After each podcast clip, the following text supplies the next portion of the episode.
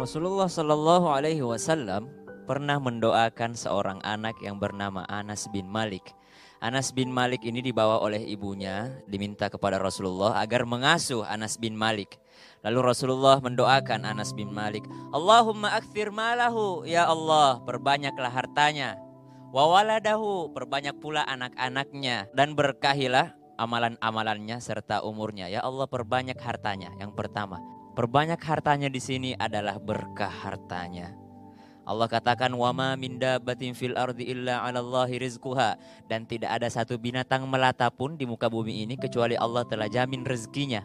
Apa maksudnya, Bu? Melata artinya selama kita masih bergerak, Selama kita masih berusaha, Allah jamin rezeki untuk kita. Rezeki itu bukan hanya yang kita dapatkan, tapi rezeki menurut kita orang Islam adalah yang kita dapatkan dan kita mampu manfaatkan.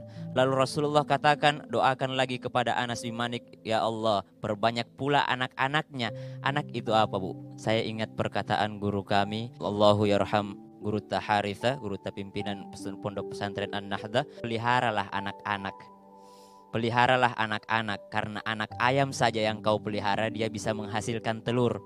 Apalagi anak manusia, banyak sekali faedah yang akan dia berikan kepadamu kalau kamu mampu memelihara anak